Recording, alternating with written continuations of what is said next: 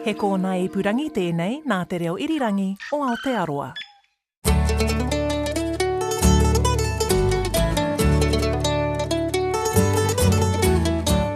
Kia ora e te whānau. Welcome to Country Life. I'm Duncan Smith. Great to have your company. Call Sally Round, Dene. Today we find out why bugs are the main theme at this year's Ashburton A&P show.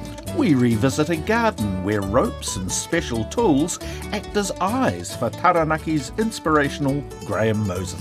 And we hear about the daily struggles and successes of a woman who farmed almost single-handedly when her husband was away during the Second World War. But now to look at conditions on the land. The ground sodden on Northland farms after about 150 millimetres of rain earlier this week. Our contact says it's nigh on impossible to get tractors into paddocks to sow crops. At local spring fairs, cattle prices have peaked and it's hard work trying to sell sheep. Our contact says farmers are holding back from buying stock due to economic uncertainty and fears of drought. Mild spring weather with sufficient rainfall has been good for growth in Pukekohe. Our contact says the light supply of most vegetables should no longer be an issue.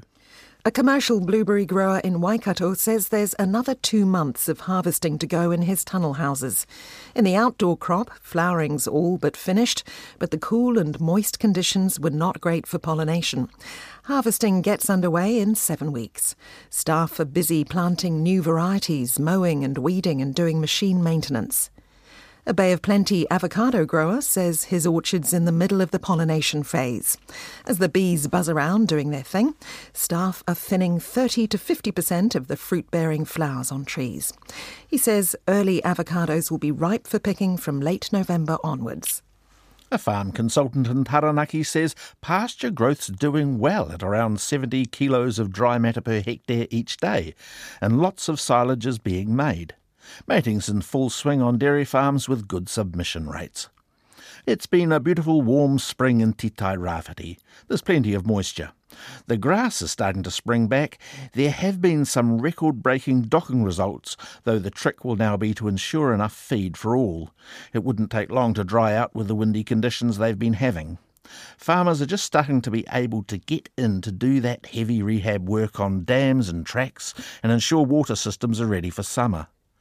They're being advised to try and break open dams if they can't get in to dig out the silt, ensure animals have another water source, and let the dams dry out until you can fix them, as stock could get stuck in the mud trying to drink.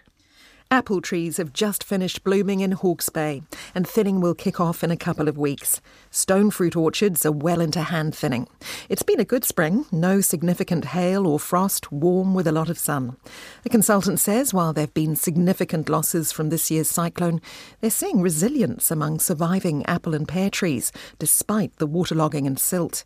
The same can't be said for stone fruit and kiwi fruit, where it's now apparent whole blocks have completely died. It's still pretty saturated in some parts of Rangitikei Manawatu.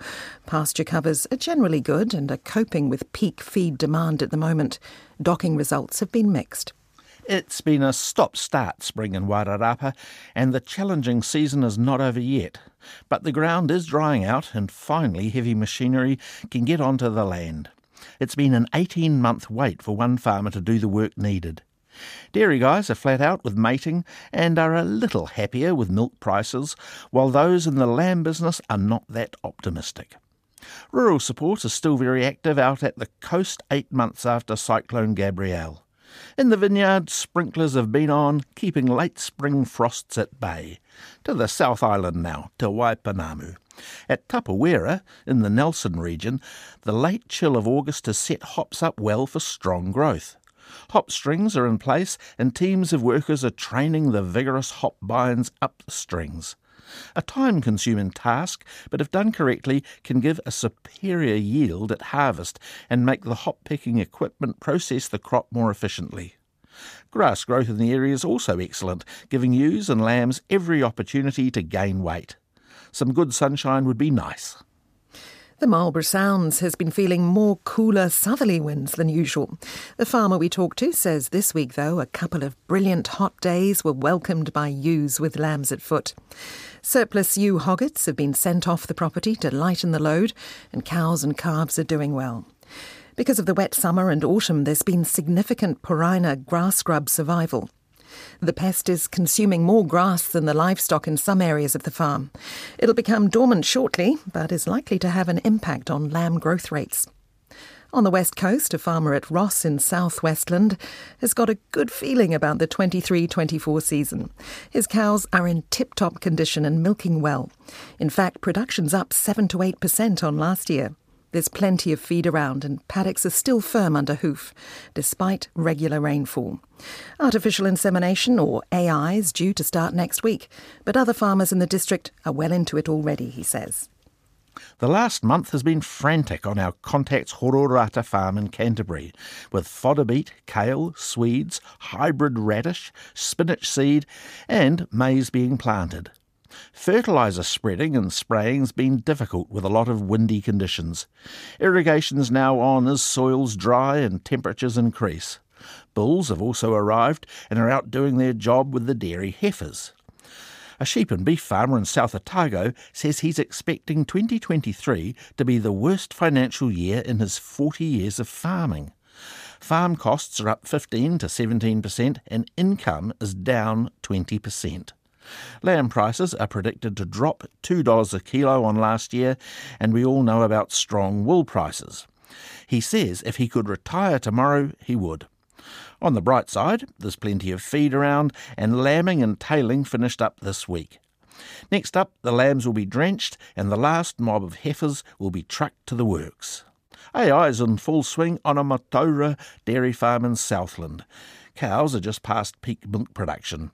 Currently, they're producing 2.3 kilograms milk solids per day, but this will drop when they get pregnant. New grass and crops are in the ground, but windy conditions are making life difficult for spray contractors. Our contact says the farmers he's talked to are holding back on spending until they know what policy changes will be made in the ag sector. This is Country Life on RNZ National 101 FM. Now to a story from our archives. Graham Mosen is an educator, a designer, a woodworker, a cyclist, and a gardener and an inspiration to many. And although Graham has lost his sight, he continues to do what he's always done. I popped into his Inglewood home a couple of years ago when he and his mates and wife Val Mosen were enjoying a warm spring morning. Well, let me introduce you to my oldest friend. Uh, uh, this is Brian. Brian and I started the Taranaki Environmental Education Trust back in the 1990s, and uh, Quite a while back. we've journeyed that path and all its stories ever since. But look, there's a sneaky little breeze. Let's wander up the hill. Okay. Graham knew he was losing his vision 30 years ago, and he's adapted the property so he can, as he says, still exist in the landscape. Graham, I've heard that you have ropes that have helped you get to the, the letterbox. Yeah, I used to have one from that door down to the letterbox, but uh, because I've now started to learn how to use a cane properly, I've um, disbanded that one, and the ropes just start um, up here a bit. So, um, So we've walked up to your home. And there's a big sign saying Taranaki Environment Centre. Closed. I should put there by appointment only. it's lovely. What we did after 25 years was um, pass the baton on, and um, yeah, it's a really nice feeling that um, the current baton holders have have got it now operating under the guise of sustainabletaranaki.org. They're busy doing the dreams that Brian and I set in place. We used to have education days for schools, kindergartens. That's Val, and Graham's wife. Permaculture courses, but uh, other centres have taken on that task. Enviro School started up, and the need for action here diminished. So it's back to the two of us. Um, over here, Sally, I've got um, Graham shows me the tandem bike he rides while his mate Brian, in his 90s, gets behind the wheatgrass juicer and Ray mans the home built pizza oven. You were the original greenies of Taranaki, you, you men. Well, today we can offer you a uh, a short green or a long black. Um, we're just in the middle of digging a kumara garden, so uh, we could wander up there and uh, Yeah, introduce you to the broad great. fork. The Broad Fork? I'll follow the you. broad fork, yeah, the U-bar. If you guys wander on, I'll help Brian get set. because we've been here this long, we've been milling trees. Um, this is some of the furniture we've made. Graham used to teach woodwork, and he still enjoys building stuff from wood milled from the property. We'll go up through the woodshed and I can show Sally the uh, uh, some planks of uh, wood we've milled. I'm actually a genetic mutation. Um, uh, I'm a mutant, but I've got a condition called retinitis pigmentosa, where I've got a, uh, a point mutation on one nucleotide on the rhodopsin gene, and it enables me not to recycle all the uh, the visual pigment. So over time, it's built up like freckles on your skin, and the vision sort of closes in, closes in, and a, a nice a dirty mist comes in, and then eventually Can you see light and shade? Um, What's the extent light and shade, vision? yeah. Um, I can see the smile on your voice is uh, about the best vision I've got. But um, as for seeing anything, no, it's all by feel now. So what you're looking at here, Sally, is a uh, Husqvarna 2100 with a um, an Alaskan mill that I made. So this is the latest tree we've uh, milled. It's a walnut tree. And um, There it is. right, so we're at the uh, back edge. Out of the woodwork area, we rejoin the rope system. And uh, we've just rejiggled the ropes here, Sally. So this is your escape route should you uh, Now have this to flee to your next appointment. Graham's following the ropes with his using your sticks as well at the same time. There's a lot going on in this series of circles, from composting to biodynamic preparations to building projects and vegetable plots. So it's designed so this acts like a parabolic arc. So the morning sun hits here and bounces down. So each circle has a, a focus point of the sun. So this is a hexagonal garden. There are six paths. So if we go right around, it's a circle. But if we just walk over here, we, we should hit. Yep, Oh, just right. there. We come to the vegetable garden with ropes and posts demarcating different areas. we should find the central pole. Uh, so if you see now, there are six poles here. It's a hexagon, nine, with a radius of nine feet. The fire in the centre is nine feet from each pole. So it's based on the on the bee, you know, the hexagon of the beehive. So basically, it's designed for a uh, a blind guy, so he won't get lost in the garden. Uh, so from each pole here, with with my cane, I can touch uh, two poles. So that's where the path is. And uh, Part of the garden is set aside for a group of visually impaired people who are to be planting kumara and potatoes in about six weeks' time. So this garden here is going to be the Kumara garden, and for a few years now we've had a group of blind gardeners plant Kumara and then come back and and harvest them. So um, yeah, developing um,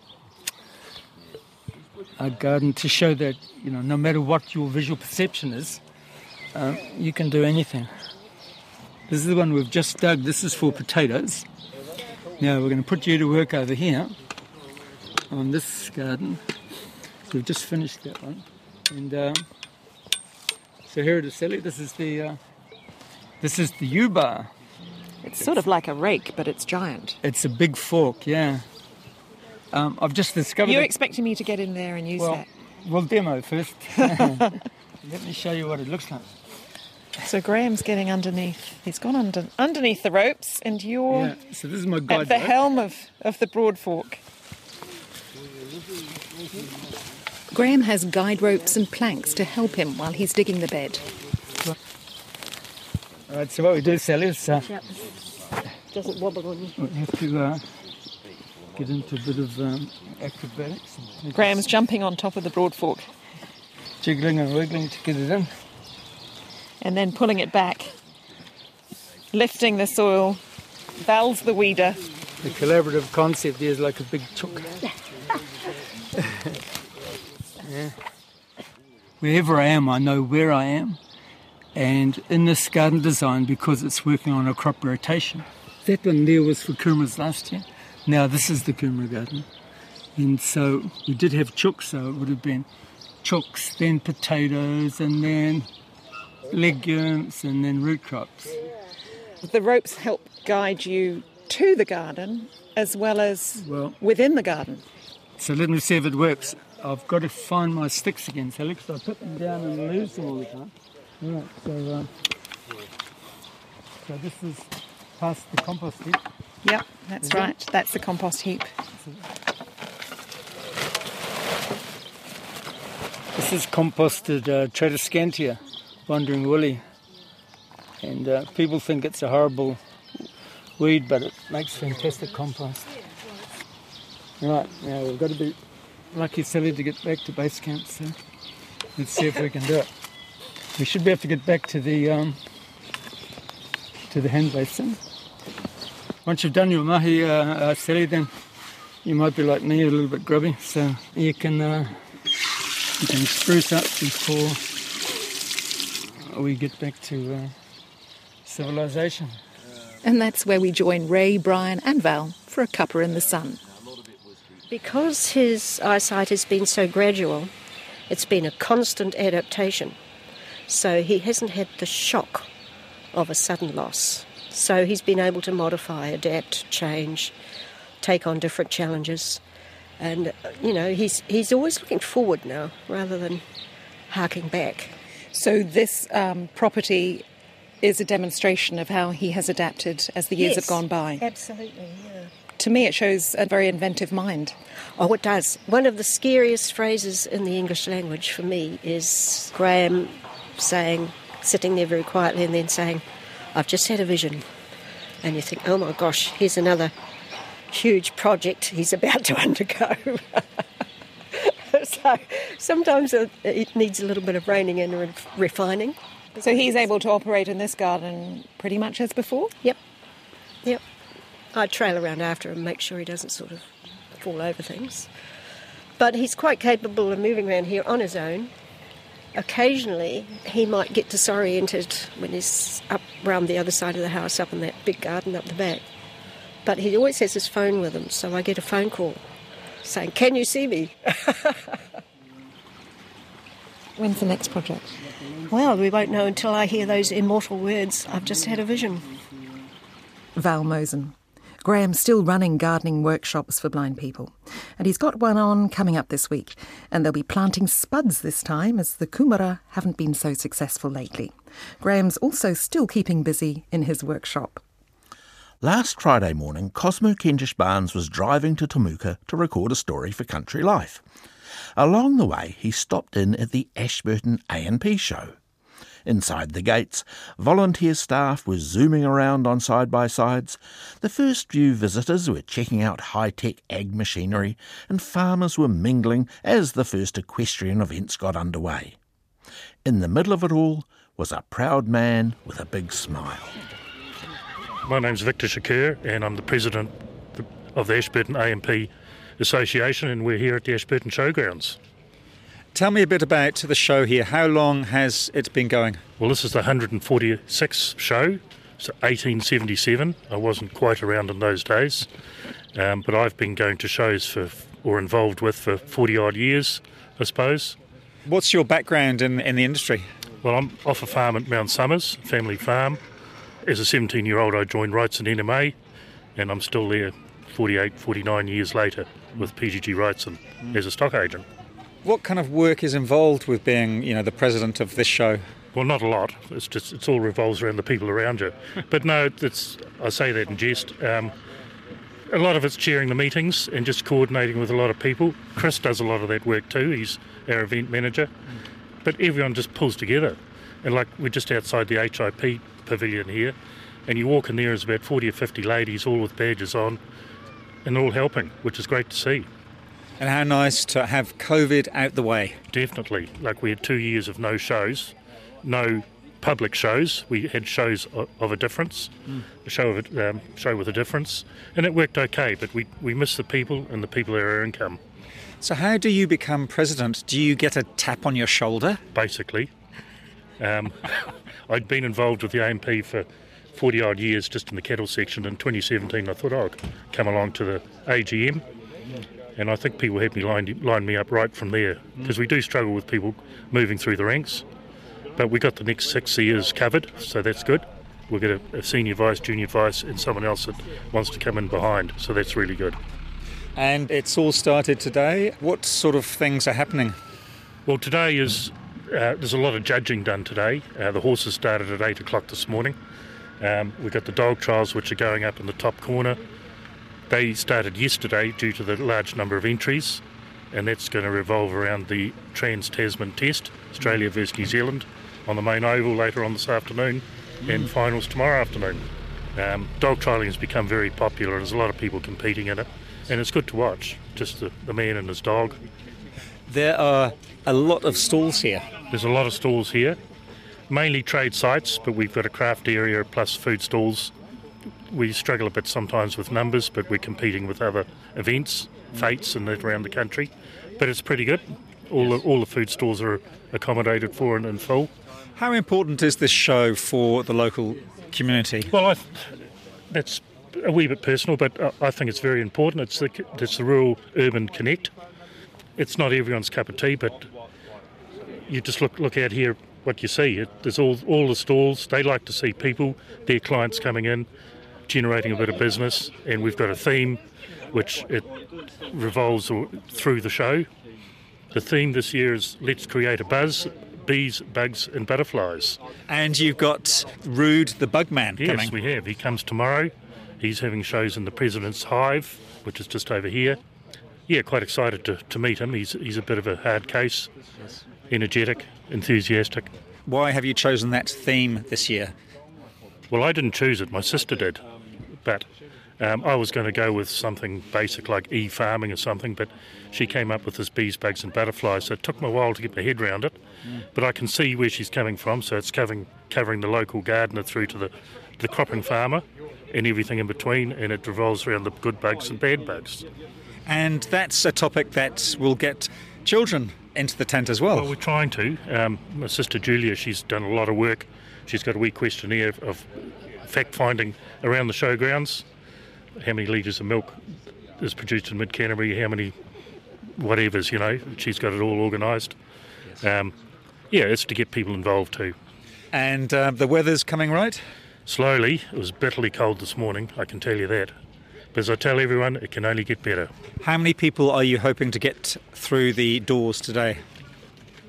Oh, today is probably limited. There's a lot of school kids and a few farmers. They're big days tomorrow. Um, do we get four or five thousand, Chris? Something like that. Yeah. Yep. Now, Chris, um, what's your role here? Uh, so I'm the show events convener, so I look after all the the sort of logistics of the show and the, the trade area and entertainment and food and, and all that sort of stuff. So we've got a team of us that come here and, and help out, and we um, yeah been here since Monday afternoon helping set up and, and put all the stuff out. It's quite amazing how it all comes together, and then we've got our carnival on tonight. So first time we're opening up the side shows from five till nine. So we um, we just want to try and see how it goes and, and hopefully make it a regular thing. And, and there's a couple of food vans going to be there. And in the future, if it sort of works out, the hope is that we can grow it and we'll have a band and, and do all that on the on the Friday night. So it's just something else that we can offer the the Mid community. That's a great idea because uh, you might be able to attract some teenagers who might not come in the day. Yep, yep, and then hopefully they, they might decide, oh, well, you know, I really enjoyed it, I want to come back on Saturday, or, you know, the kids will come along on Friday night and they'll really enjoy it and they'll nag mum and dad that they want to go again on Saturday and, and they'll come back on Saturday. So, Yeah. yeah, we're, we're quite excited by it. Yes, yes. And what do you do when you're not helping out here at the show? Uh, so I'm actually a builder, so I go back to, to building. So this is a quite a quite a nice change from building, and it's a different group of people to talk to. And, and I've sort of come from a parents were farmers, and my father was a president of the show, and I just enjoy talking to farmers and all that. So it's it's really good. Yes. And Chris, is it a challenge getting people to volunteer nowadays? Um, it, it, it can be, but I don't know. I think the sort of farming community has been brought up and, and know that for things to happen, you've got to volunteer and, and help in and, and dig in and help out. So I think we're quite lucky from that that point of view, and we've had quite a few new members onto the committee and onto the organisation helping us. So yeah, it's it's really good. Mm. And Victor, I guess you'll be spending the day shaking hands, chatting to people, Yep. seeing people you haven't seen for a while. That's right, and and that's where I see the show as too as a connect with um, people just coming to the show and having a yarn and get off the farm. What's your favourite part of the show? Well, I enjoy the shearing. Um, I always enjoy the the physical work, but the skill that goes with it. But I mean, all aspects I enjoy. Uh, shearing, you could say, is favourite. We got calves tomorrow. Um, that's always reasonably popular. Dog trials is good to watch for a while. The horses, you know, everything. I'm Ben Stock. I'm uh, Vice President. I'm following Victor uh, next for the next show. Are you a local farmer? Yeah, we're just farming uh, about half an hour out of town, and um, yeah, we're dairy farming down there, and so it's, it's a new district for us. I, I have moved from another district to get here, and, and uh, it's a good way of meeting a lot of new folk and getting amongst it. How is farming going at the moment? It's uh, it's had a wee check, I suppose. The dairy side of things had a little bit of a check, and it's um, but look, I think it's shown a few signs of a bit of improvement, so it's it's it's great. You Yes. know, it's it's good. And what's happening this week on farm? Um, we've in our first week of mating, so um, fortunately we've got some fantastic staff who can hold the front when I'm not there, and uh, so yeah, first week of mating, so cycling cows, tail paint, and then uh, hopefully a few pregnant cows. I'm Karen Tyne from Waimate, and I've come down and this morning I competed in the coloured ring with some big horses, and as you can see, I've got miniatures, and I'm just getting ready this afternoon to compete in the miniature ring. So, how many horses in total have you come with? Uh, competing three this weekend. And these miniatures are gorgeous. How would you describe them? Oh, they're for each got their own little personalities. Yes. Some people can easily confuse them with Shetlands, actually, but they're a far finer type. They're about that size, but they're a far finer type. So this guy is a stallion who hasn't been out for six years. I've recently got him, so he's a bit of an unknown today. And the other guy, he competed in the coloured ring this morning and picked up a few ribbons. When you compete, what do you do? Similar to what they're doing out here, basically round in circles. But the judge may ask for an, an individual show as well. Yes. And um, are you from a farm? Yes, sheep and beef and horses. What do you love about horses? Ah, just they've always been in my life. Just- it's a hobby, really. And do you compete regularly at A&P shows? Yes. Not doing as many this year due to the cost of everything, but Ashburton is just, it's a case of I actually do Ashburton on my way north because I'll do Amberley show tomorrow.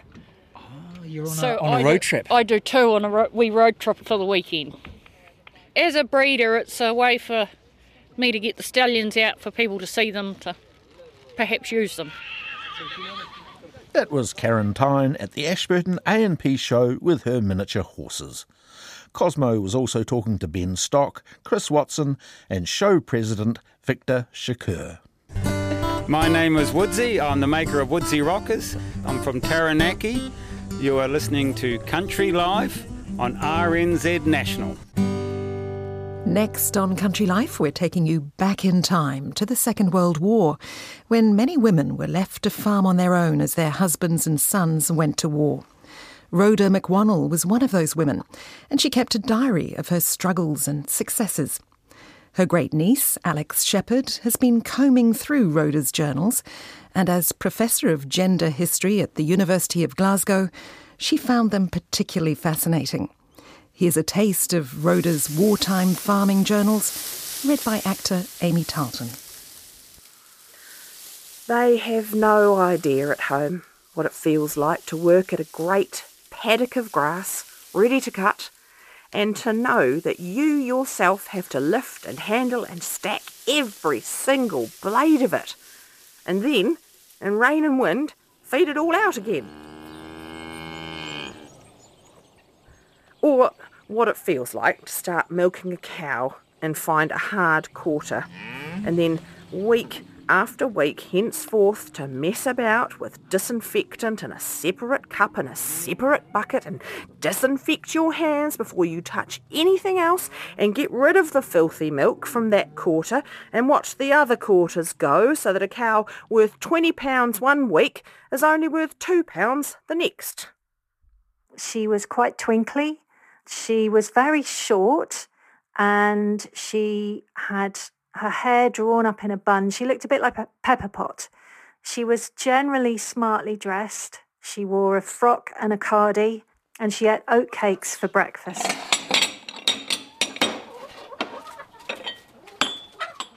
My name is Alex Shepard, and I'm a professor of gender history at the University of Glasgow.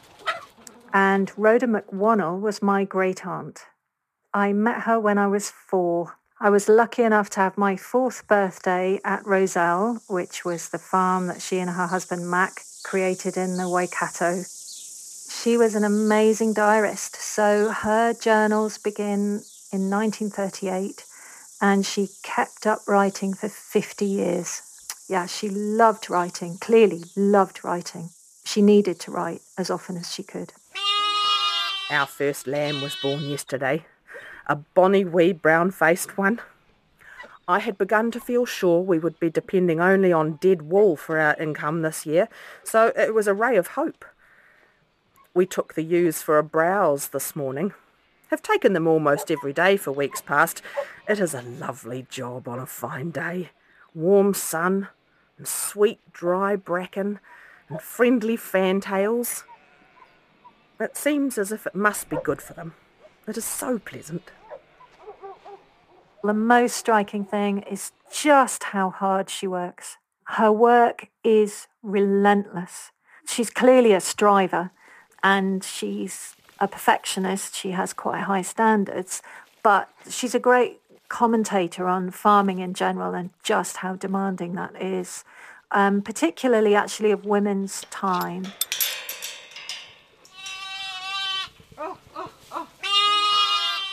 I suppose that the experience I am having is common to farms all over the world at present.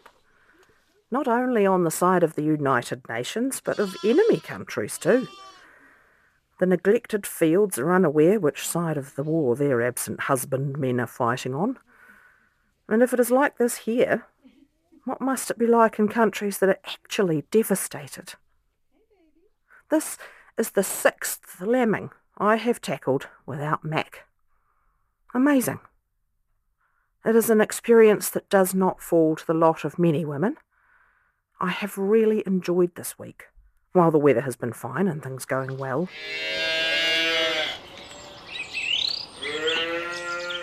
They have a very small dairy herd, which is mainly her responsibility. Um, and then once the war gets underway, they sell the cows uh, because Mac leaves the farm he serves in the army initially at various camps training troops and then he's transferred to the air force and is involved in setting up the um, first bomber base um, in New Zealand um, for the Pacific War. So he's away for most of the war. He comes back occasionally on leave, and you know Rhoda takes over the management of the farm and they they sell the cows and she's responsible for about 350 ewes and her hens and the garden and still all the housework cooking. If there's ever any workers on the farm then she's not just cooking for herself but she's cooking for them. They're shifting sheep all the time. They're marching sheep up and down to keep them in good condition. But often she's working 18 hour days, sometimes even more. She, she describes her fatigue at times as well, and then she'll finally get to bed and then she can't sleep because all the worries are going round her head and about whether or not she can get rid of her produce or. The apples are thorough bastards. Nobody will have them. No, definitely not apples. The government has complete control of them. They are rationed. It is impossible for a humble grower like me to reach the government with my apples in any way. They will make good compost. And what use will the compost be? I could use it to grow more produce, to make more compost. She can be very wry about all the small, crazy things about life that just don't add up. That things that seem super sensible and straightforward to her, and when she runs up against obstacles, she can be very funny as a way of criticising what she sees as general idiocy around her. I have entered the black market. Lemons keep ripening. Every box I can find is full. We have wrapped up so many in newspaper that we use one day's paper before the next comes. Nobody wants them. I sent a case to Mary McWannell at a cost of four shillings fourpence. And she goes crazy over them, says that in Christchurch they are unprocurable at any price, and these are the best we have ever sent. As we also have hundreds of pounds of perfect apples we cannot grapple with, I asked Anderson if he buys bundles. No. The demand is great and urgent, but he is forbidden by the government from buying local lemons. In disgust, I packed a basket of five dozen lemons, which I took into the co-op. I covered up this disgraceful secret with brown paper, slunk into the darkest corner of the shop and slid it over the counter, whispering my guilty admission to the man that these were lemons. He made me sign a form and handed me seven and six. I crept out, hoping nobody had noticed my transaction, and feeling that one might almost as well be a case of VD as have a bit of produce to sell. There has been so much warm rain that the whole farm is growing what Matt calls dynamite, to wit, lush, green, soft, eczematous grass. There's no vet locally, so if there's any bearing trouble or anything like that, you know, she's in the front line for that. Although actually, I think some of her medical training comes in handy there. She's not squeamish, you know, she will get stuck in. This afternoon, I put the ewes in number six and left them there over two hours because they'd been in there for about five days and I, I thought they would be safe for that time. But when I took them out, there was a fine young ewe down, writhing with the violent indigestion of bloat, limbs stiff, eyes staring out of her head, breathing like a runaway steam engine, and sides blown up tight as a drum. My heart failed me, not only at the sight of her suffering, but at the thought of having to tell Mac I'd lost another ewe, and also the knowledge that I must do something about it. I mixed a drench of baking soda and gave her that, and then felt for her ribs and chose the spot just below them and with grim determination plunged the carving knife into her side. Well, I expected gas to come whistling out, but it didn't. It came bubbling slowly in some blood like a little pool of boiling mud at Rotorua. It smelt just like the overpowering smell of cow's breath. I kept the puncture open with the knife and, and held her so that her head was up and, and persevered like that for an hour or more, while gas kept bubbling out and her breathing became easier. Finally, she staggered to her feet and tottered away, looking okay as far as her face went and breathing normally, but very wonky in her gait. It was just dark then. I wonder if she'll be alive in the morning. The one thing she, she really doesn't like doing is killing animals. Um, but she's she's up for pretty much anything else. She writes about all of that and incredibly vividly. Um, she writes about what it's like to do the milking and have eczema on her hands. And my hands had got to the stage with milker's eczema that all the back of each thumb and every tiny division in the skin was cracking and beginning to bleed and so itchy I could tear them to ribbons and stinging furiously every time they got wet.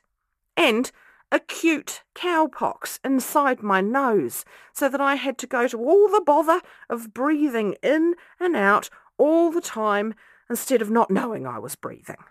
She writes about what it's like to dock lambs and yeah, she's just um, just full of vivid description.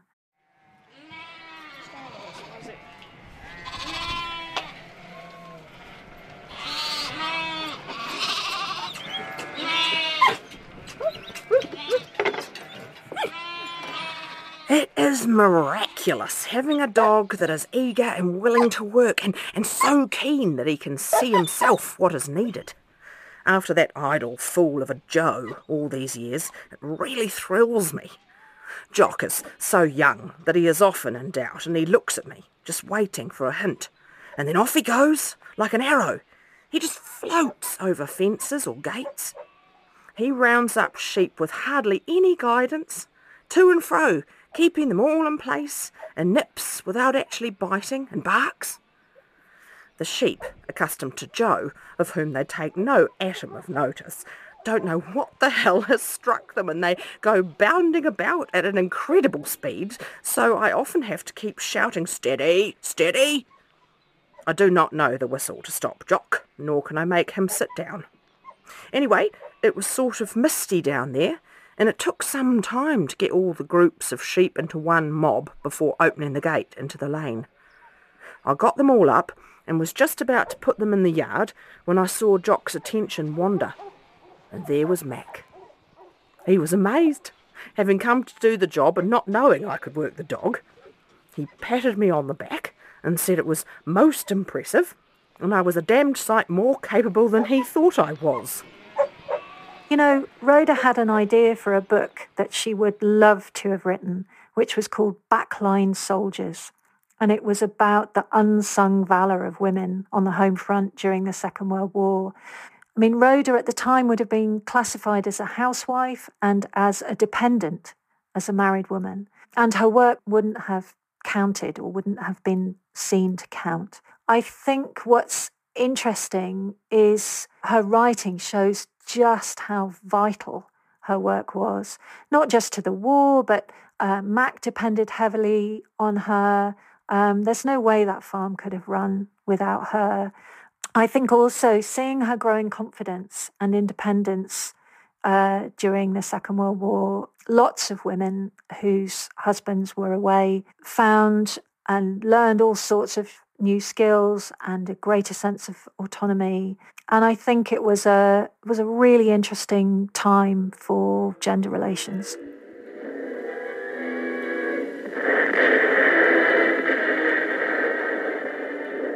She really knew what was going on from several sources. So she read the papers um, voraciously. She listened to the news. She has the radio on constantly and quite often records the um, the BBC bulletins from Daventry. The BBC Home Service. Here is a special bulletin read by John Snagge. D-Day has come. Early this morning, the Allies began the assault on the northwestern face of Hitler's European fortress. In fact, there's a lovely entry when she talks about walking around her kitchen trying to speak in English received pronunciation like they do on the BBC. So she's she's imitating um, the accent she hears on the radio. And of course, because Mac is serving first with the army and then with the air force, she gets all the military gossip from him. So she records quite a bit about petty squabbles happening at camp or whether or not Mac thinks New Zealand troops are ready, especially after uh, the Japanese enter the war, and there's a real fear in 1942 of, of possible invasion.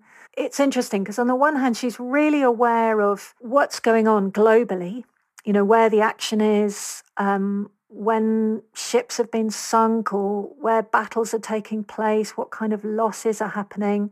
And then she feels the incongruity of how her life is relatively peaceful. The other morning, Jock vanished. In consternation, I whistled and whistled and whistled.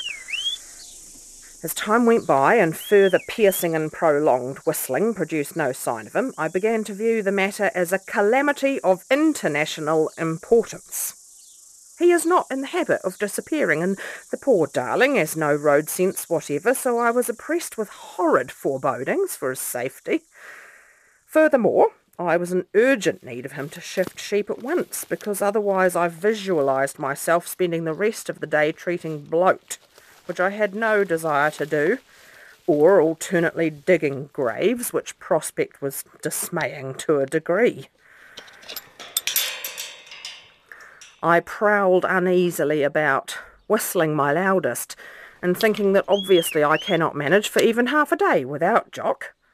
If he is lost, I shall have to get Mac to return to the farm. Awful pictures in my mind of me and Mac running blasphemously round and round barking at ewes. And then I thought that, incompetent as the army is now, without Mac it will fail utterly.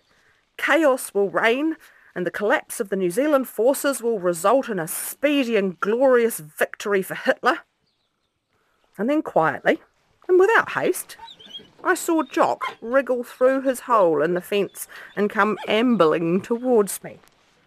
I was so profoundly thankful to see him that I forbore to give him the thrashing he so richly deserved, but I did explain to him that he must not again jeopardise the Allied cause and the British Empire in that light-hearted manner. She'll say something like how odd it feels to turn on the radio and hear news of the latest round of losses and then think, ah, it must be time for toast. You know, that she's just getting on with her daily life. But then at the same time, her daily life, she starts seeing in these sorts of military terms. So, you know, her sheepdog, Jock, now is part of the imperial forces. And when mice get in the hen feed, she talks about bringing in the Panzer Division to try and eliminate them. And so she uses uh, a lot of the rhetoric of the day. So lovely walking on the crisp sand and watching the ewes enjoying themselves and looking over the hills at the heavenly blue distances and green pastures. I was listening to all the nice little sounds as if the world was gently purring. It was so quiet, and the warm sun on my back felt like a caress. The patter of the ewes' feet on the sand made just the same noise as tiny waves on a beach. The birds were all about in the hedges, winging to and fro, not singing, but there was a constant twittering and cooing going on all about. In the distance, a dog barked and a train whistled. I walk in front with a stick, and Hoppy walks behind with Jock. The ewes trot along, up the banks, and into the brambles and nose among the long grass for tasty morsels. After all the rain, it is grand to get out of the mud onto the firm sand and change from mushy grass to lovely crunchy dry grass and bracken.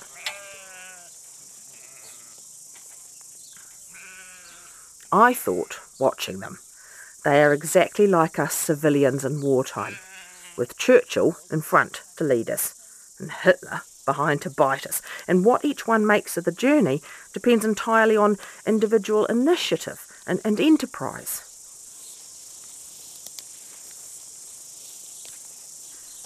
The extraordinary thing is that, having got this far, I would much rather carry on and finish the job myself than hand it over.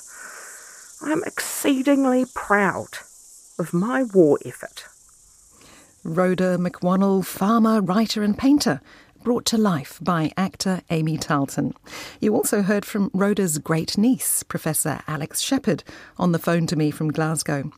The diaries are now with the Alexander Turnbull Library, and we'll put some links on our webpage. Alex hopes to put out an edition of Rhoda's wartime diaries and longer term an online account of her life and times. Now, next week, we meet Fraser Ross, who's been looking after Aru bush near Temuka for nearly 50 years. It looked more like a battlefield when he first set eyes on it following a huge 1975 storm that knocked over many of its mature trees. Find out more about the restoration project next week on Country Life. Well, that's all we've got time for. Thanks so much for joining us. Do send us your feedback to country at rnz.co.nz. We love hearing from you especially if you have ideas for stories. Ka. Bye now.